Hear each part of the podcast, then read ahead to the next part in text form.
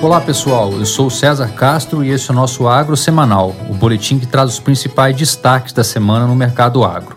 Saiu na quinta-feira a atualização mensal de oferta e demanda de grãos do USDA, um importante balizador da expectativa de safra dos Estados Unidos. O principal destaque foi a redução acima do esperado pelo mercado da produtividade estimada para o milho, em função das chuvas aquém do ideal em importantes estados produtores, caso das Dakotas e de Minnesota, o que retirou 10 milhões de toneladas da previsão de julho, que agora é de 375 milhões de toneladas.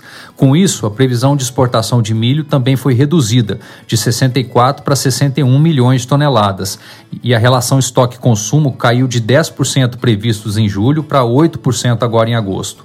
Ou seja, o balanço americano do cereal ficou ainda mais apertado. E como consequência do ajuste, o preço do grão em Chicago terminou a semana com valorização de 2,7% frente à última sexta, em 5 dólares e 70 o bushel.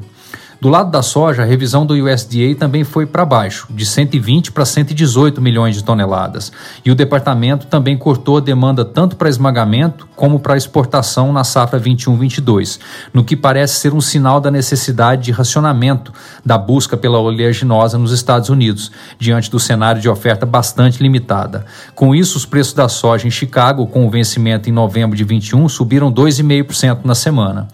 A oferta limitada também parece explicar a revisão para baixo das exportações de milho dos Estados Unidos, o que pode não acontecer caso os importadores redirecionem parte do que seria adquirido no Brasil para os Estados Unidos, dada a quebra de produção da safrinha. O departamento americano também influenciou o mercado do trigo, que teve forte alta na semana, de 6,9%. O balanço global 21-22 ficou mais apertado, com os estoques finais agora em 279 milhões de toneladas, sendo 4,5% menores do que os previstos no mês passado, em função da seca nos Estados Unidos, Canadá e Rússia. Do lado do açúcar, também foi mais uma semana de forte elevação, 6,8%, com o terminal em Nova York praticamente encostando nos 20 centes de dólar por libra-peso, o que é o maior valor desde março de 2017, apoiado na piora da perspectiva de safra no Brasil e confirmada pelos números da Única, referentes à moagem de cana na segunda quinzena de julho, de quase 47 milhões de toneladas de cana no Centro-Sul, equivalendo a 8,2% de queda sobre o mesmo período do ano passado.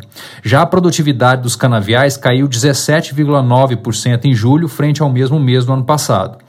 O etanol também continuou subindo e houve aumento pela Petrobras do preço da gasolina nas refinarias em 3,5% equivalente a 9 centavos por litro.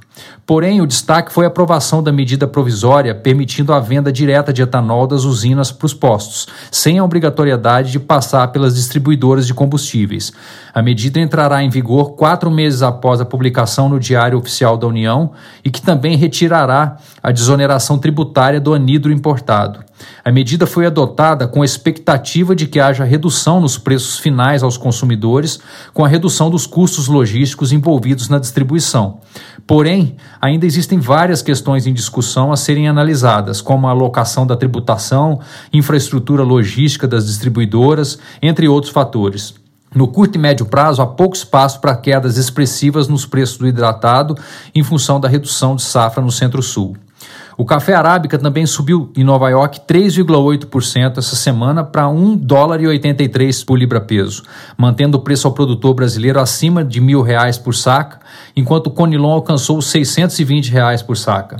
Segundo as safras e mercado, a comercialização da safra 21-22 atingiu 53% do potencial até o dia 10 de agosto, o que é bem acima dos 40% da média dos últimos cinco anos.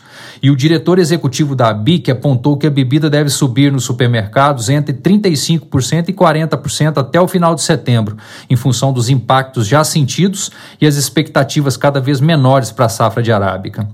Por fim, nas proteínas animais, o IBGE divulgou a prévia dos abates no segundo trimestre, apontando queda de 4,5% nos bovinos abatidos em relação ao segundo TRI de 2020, mas com queda menor, de 1,9% na produção de carne bovina, já que as carcaças ficaram mais pesadas. Vale lembrar que no primeiro trimestre os abates bovinos foram 10,6% menores, ou seja, a queda amenizou um pouco no segundo TRI. Já os abates de aves e suínos cresceram mais de 7% frente ao segundo trimestre do ano passado, com altas ainda mais expressivas na produção da carne, da ordem de 9,5% no caso de suínos e 10,5% de crescimento na carne de frango. E já a captação de leite foi 1,2% menor e a produção de ovos ficou estável frente ao segundo TRI de 2020. Bom, por hoje é isso, pessoal. bom final de semana a todos e até a próxima sexta.